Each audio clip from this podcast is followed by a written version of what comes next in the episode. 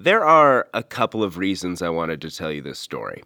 The first was that I couldn't believe there is something called puppy laundering. I'm a history nerd, and the idea that there was a new kind of prohibition against puppies seemed so odd. And I couldn't believe how far Jolyn was willing to go just to sell you a puppy.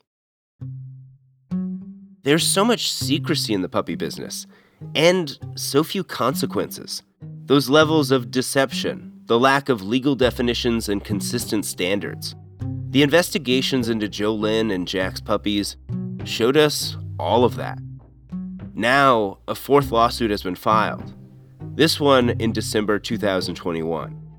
We have talked about so many cases against Jolyn. This fourth lawsuit was filed by people who didn't realize they were Jolyn's customers until they learned about the accusations of puppy laundering. They had bought a dog thinking it was rescued, and later realized that they had supported puppy mills that aren't allowed to sell puppies in California. They felt defrauded and took action. It's been exciting and a little bit complicated. That's Danny Waltz with the Animal Legal Defense Fund, his organization filed a class action lawsuit against Jolyn, hoping to get some money for the people she allegedly defrauded. Californians decided they don't want to support the puppy mill industry by buying dogs that were bred in puppy mills. The lawsuit aims to prove she sold puppies through fake rescues in California and committed charity fraud. When you make people think they're supporting a nonprofit, but they're actually just helping line your pocket. The first plaintiff in this case is Rebecca Carey. She purchased a cockapoo puppy who she named Sunny in early January 2019. Her paperwork said that Sunny came from Bark Adoptions Rescue, and so she believed Sunny was a rescue puppy. The other named plaintiff, Cody Latzer, bought an Australian cattle dog named Sadie. Cody thought that Sadie came from a rescue as well. Uh, the paperwork and cage card said Pet Connect Rescue. I'm talking to Danny instead of either plaintiff because the class action lawsuit is ongoing. Danny estimated the number of defrauded customers could be in the thousands.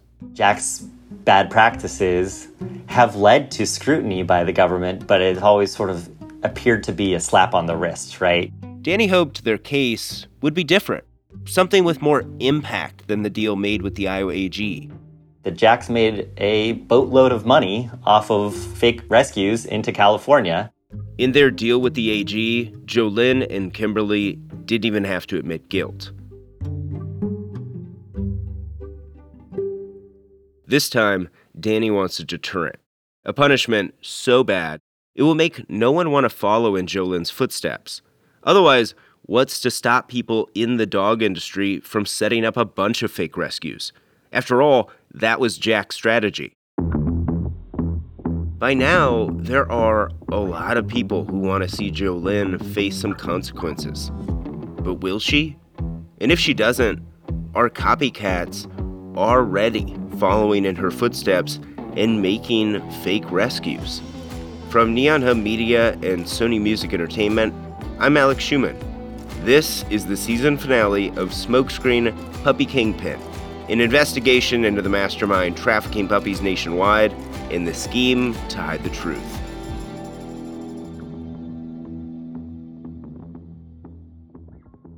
Welcome to True Spies the podcast that takes you deep inside the greatest secret missions of all time. Suddenly, out of the darkness appeared Bin Laden. You'll meet the people who live life undercover. What do they know? What are their skills? And what would you do in their position? Vengeance felt good. Seeing these people pay for what they'd done felt righteous. True Spies from Spyscape Studios, wherever you get your podcasts. Have you ever felt like escaping to your own desert island? Jane Gaskin did exactly that, trading in the family home to begin a new life in the tropics. But she soon discovers that paradise has its secrets. I'm Alice Levine, and this is The Price of Paradise the island dream that ends in kidnap, corruption, and murder. Wish you were here? Follow The Price of Paradise now, wherever you listen to podcasts.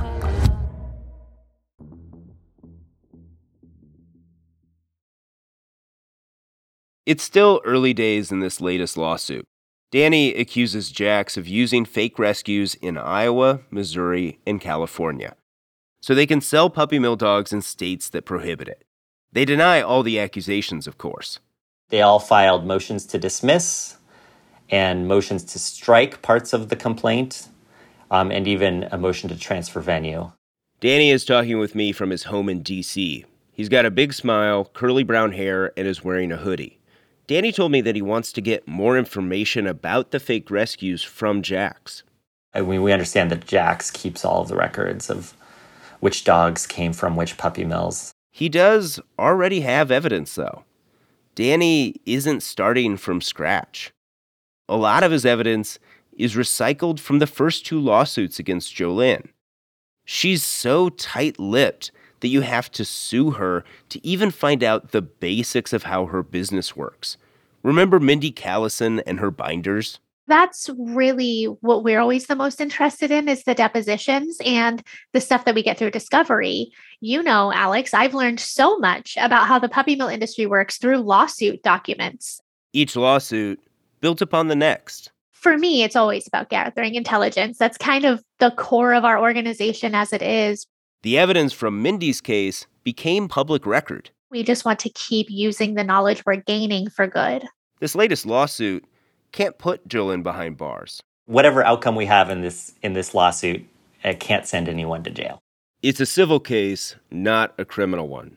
But the class action lawsuit accuses Jolyn of serious federal crimes, like mail fraud, wire fraud, as well as money laundering.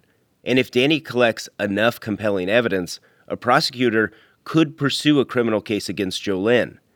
That means down the line, Jolyn could potentially face prison. This spring, the fourth lawsuit was moving ahead. But then something surprising happened. In May, I spotted new filings that paused the class action case against Jolyn. I reached out to Danny to find out what happened. We're pausing the lawsuit to see if we can work out a settlement in class actions. These two sides, with seemingly irreconcilable differences, had agreed to meet and talk, to possibly find common ground. This seems strange because think about what would have to happen for both sides to be satisfied. Danny wants Jolyn to admit guilt, to say she created fake rescues to be able to keep selling purebred puppies. But if she did that, she'd be saying on the record she committed mail fraud and money laundering. That doesn't seem likely. Jolyn has always denied doing anything illegal. Of course, we don't know what Jolyn wants, but she probably doesn't want to end up in prison. And it's safe to say silence is part of her strategy. Why would she suddenly consider compromising? Danny insisted the fact that they had started talking about a settlement didn't necessarily mean anything other than to talk and see if they can find an agreement. If there is a settlement, it would be something that, you know, adequately resolved the concerns of both the class and the class representatives. His team still plans to make sure she doesn't just get another slap on the wrist. Mindi Callison didn't realize the case could be headed towards a settlement until I reached out. I feel like, especially when it comes to the puppy mill industry, the animals almost always lose. And it shows that if you are grossing millions and millions of dollars a year, that it's really easy to litigate your way out of trouble. Mindi wants to see criminal consequences. I just hope that someday the people who are committing charity fraud and committing puppy laundering have to be held accountable for their actions. This means the only case that isn't trying to be settled yet is the case of Pet Connect Rescue. Remember Lisette Chanik? She's based in Maryland, but started getting calls from some people who'd bought sick puppies from a different Pet Connect rescue in Missouri. I mean, these poor dogs, I, I, feel for the dogs, but the fact that people are trying to make a profit off of these animals and pretending to be rescues just made me very, very, very angry. Her attorney, Bryan Pease, filed a lawsuit against Pet Connect Rescue in Missouri. They accused Jax of selling puppies through the fake Pet Connect. So Jax would purchase them from the breeder. Then, in, in these simultaneous transactions in their database, the puppies would be transferred to choice puppies, and then from there to, to Pet Connect Rescue. Jolyn, of course, has always pointed out that her company was never found guilty and calls accusations like these unfounded. The defendants in this case have filed to get the whole lawsuit thrown out of court. They're just taking the same typical position of claiming that uh, you know nothing to see here. We were just uh, providing rescue puppies to California consumers. Bryan submitted evidence that Pet Connect Rescue did $12 million in sales when it was in operation. That's how much the uh, how much revenue um, the defendants generated through illicit use of the, the Pet Connect Rescue name. He's not sure if they'll settle, but for now, the case is heading to trial. And even though the other cases settled or are heading in that direction, Bryan thinks they've been effective. He told me that this small wave of lawsuits is teaching others in the industry what could happen if they try the same thing.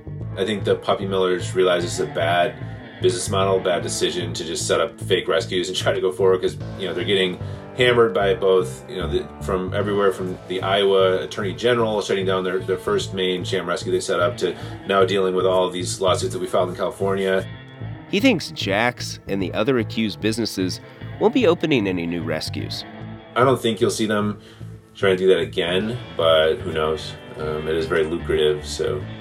Bryan told me that he doesn't have much faith in law enforcement, but still hopes that at some point a prosecutor will decide to get involved.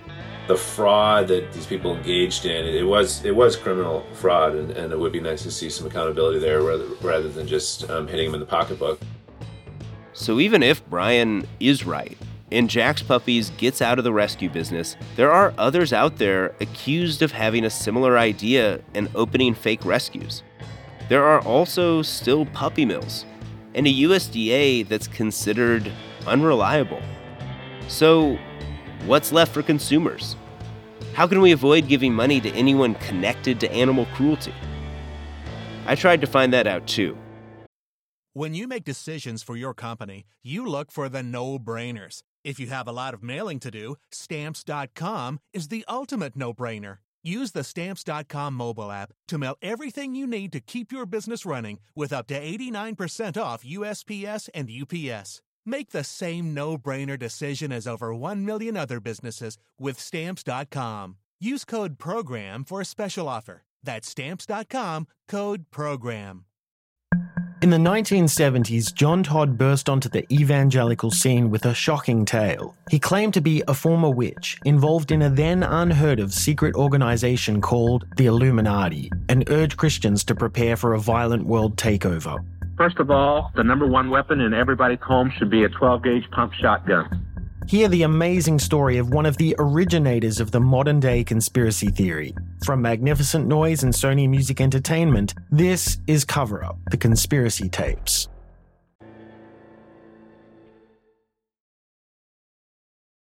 I've talked a lot about how secretive dog breeders can be, but not all of them are.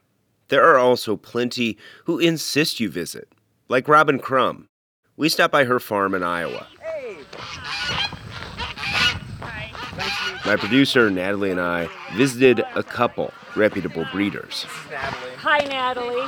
Robin runs Royal Air German Shepherds. Her website has this quote attributed to Mark Twain If you tell the truth, you don't have to remember anything. She was happy to show us around her farm, taking us straight into a shed that's back wall was lined with kennels. She let this big adult German Shepherd out of his cage. This is Striker. He's the main guy. Striker? Hi. That rustling and my dog voice kicking in was because Striker immediately got on his hind legs and hugged me. He was standing tall enough that he could pretty much look me right in the eyes. Robin called him her main guy because he fathers most of the puppies. Her animals were excited to see people, not scared. A lot of people have 40, 50, 100 dogs. I work full time with seven dogs, and I can't train them enough with that many dogs. USDA documents show some breeders with 100 or 150. Others have more than 300 adult breeding dogs. You can be a good breeder without being a hoarder. Robin would never sell to somewhere like Jack's Puppies, though. I'd never sell to a broker that's going to sell to somebody else. But I feel since 99.9% of your dogs are going to regular families, that's what you should breed them for. They want a family pet and protector that you don't have to put away when the neighbors come over. And that's what I'm trying to do.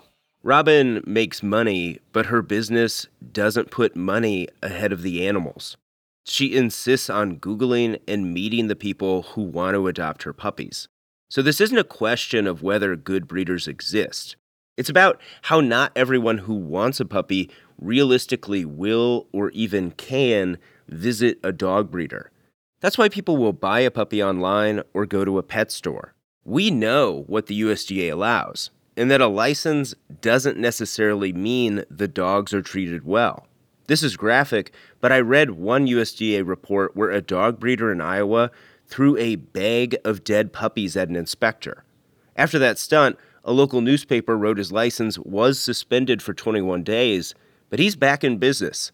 And in March of this year, that breeder had 666 dogs. Commercial breeders know their reputation is on the ropes, which is why some want a way to show they go beyond what the USDA requires.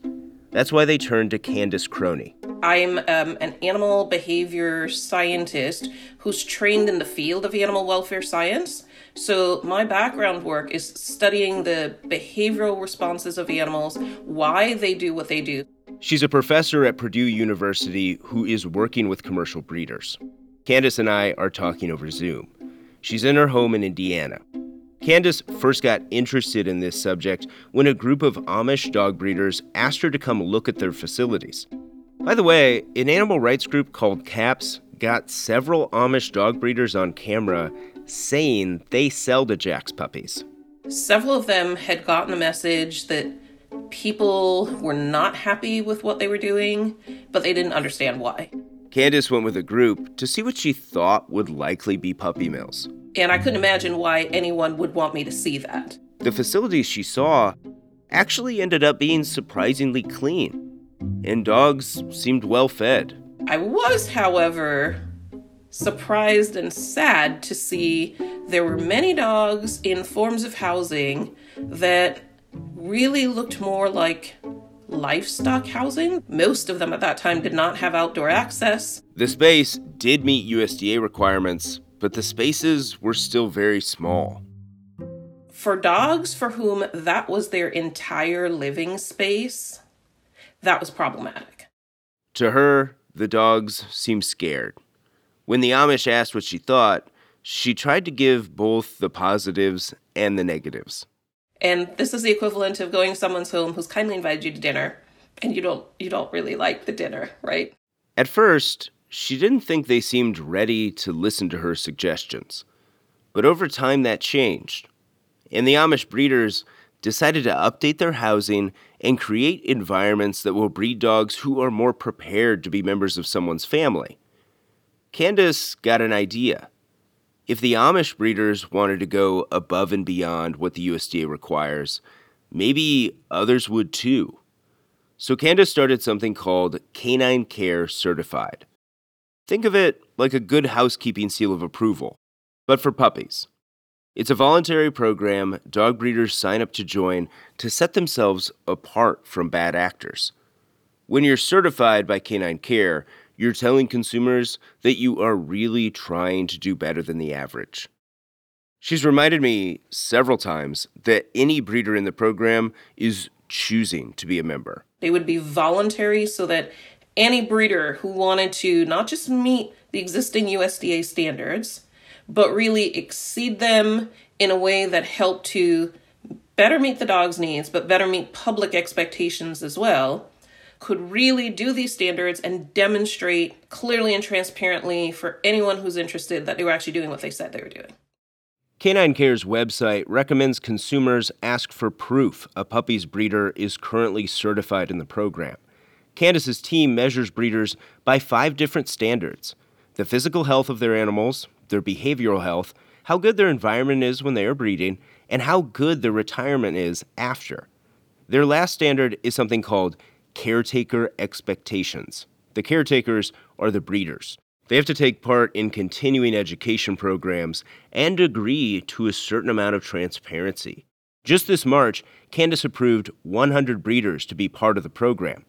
All the new members were audited by a third party certification company, and they'll be audited again every 16 months as long as they're in the program. This, though, is just one of the attempts out there to rebuild trust. Candace told me that she's disappointed by how political the dog industry has managed to become.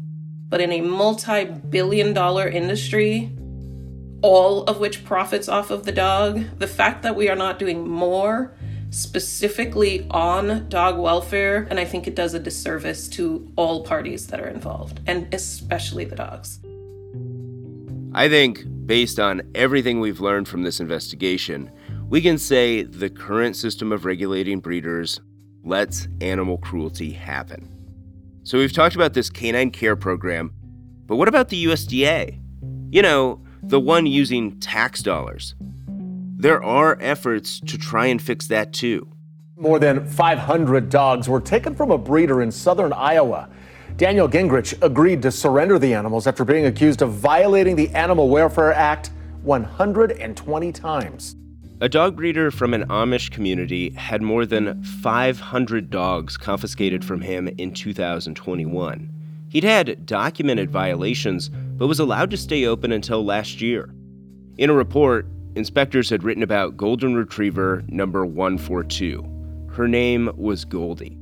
She was so thin you could see her rib cage. An inspector noted her condition, knew she was starving for months, but never removed the dog. Conditions at this puppy mill sparked so much outrage, a bill has been proposed in Congress to give inspectors more power. It was introduced by Congresswoman Cindy Axne, a representative from Iowa. Here she is talking in a local news story about what she named Goldie's Act. We need the USDA to step up and, and enforce uh, proper inspections, uh, proper penalties. This bill would require inspectors remove animals they see suffering immediately, require inspectors to issue penalties, and then share violations with local law enforcement within 24 hours. Some of these breeders make money hand over fist, tens of thousands of dollars uh, every month, and we've got to make sure that any penalty reflects the kind of money that they're making. This would be much stricter than what's currently in place. Right now, a dog breeder doesn't even have to answer the door if an inspector shows up to look at the property. There's bipartisan support for these ideas, and a bill like this could rebuild trust in the USDA and the whole pet industry. Something they definitely need, because there are still plenty of business owners accused of not being straight with consumers. They want us to operate as a rescue. That's what the law that they passed requires us to do. That is what we are doing. Okay? We are not uh, trying to be two faced. That's next. The city of Chicago was the first place where fake rescues got noticed.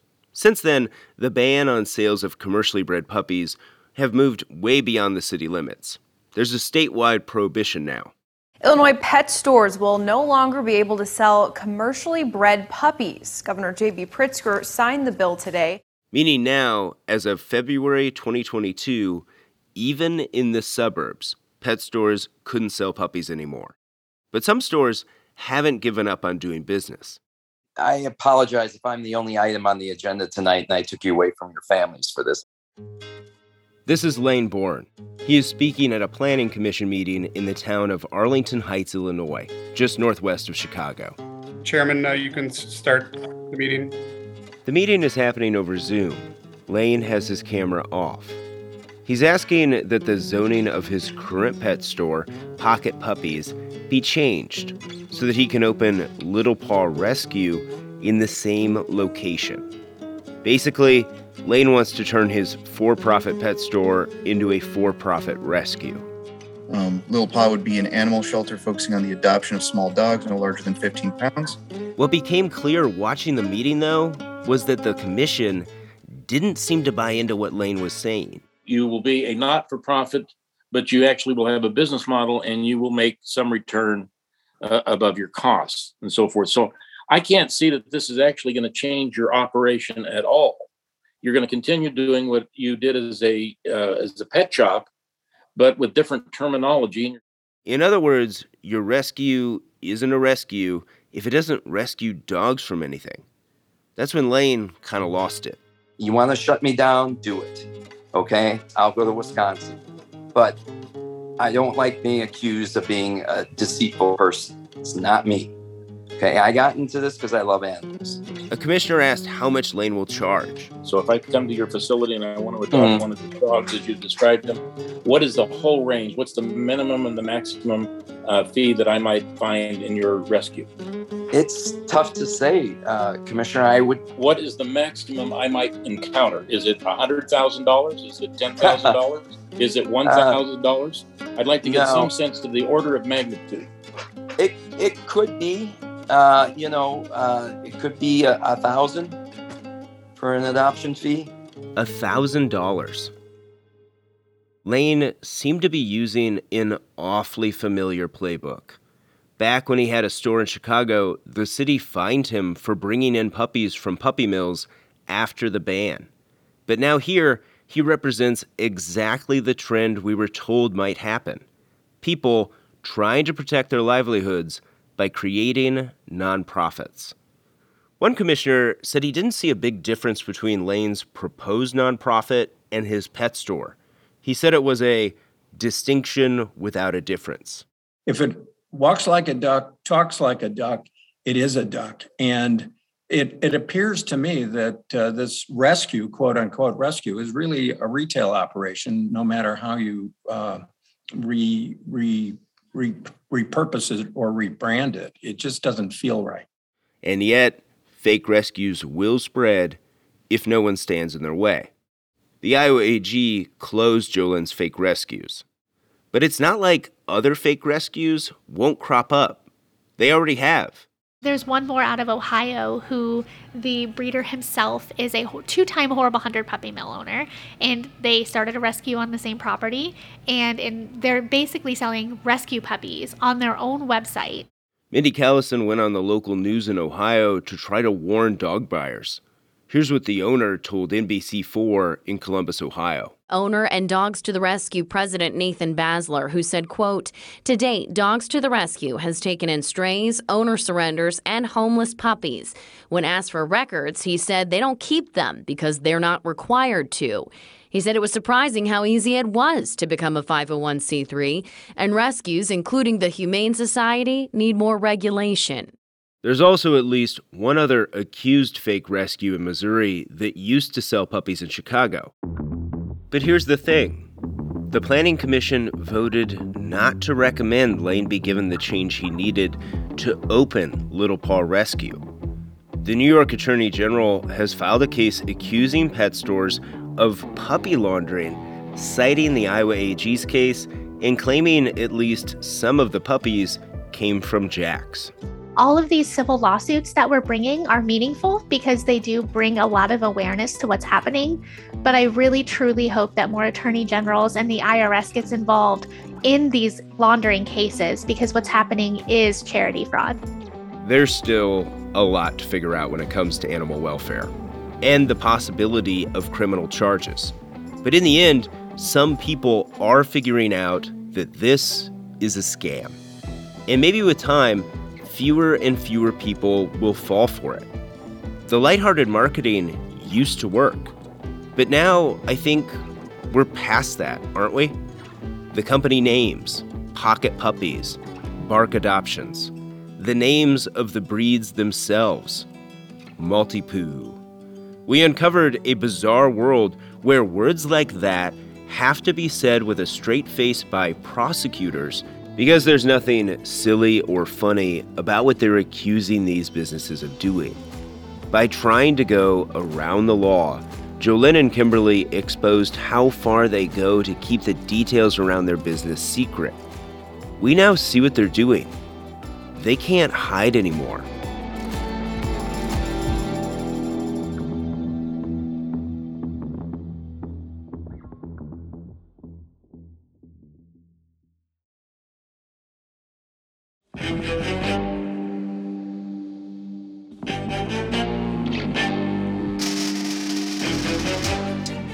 Smokescreen Puppy Kingpin is a production of Neon Hum Media. It is reported, hosted, and written by me, Alex Schuman.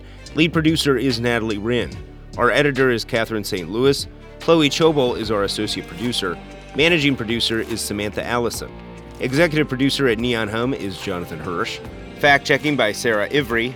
Asha Ivanovich composed the theme song and music heard throughout this series. Additional tracks by Epidemic Sound and Blue Dot Sessions. Sound design and mixing by Hansdale Hsu. Special thanks to Odelia Rubin, Kate Mishkin, Crystal Genesis, Muna Danish, and Joanna Clay.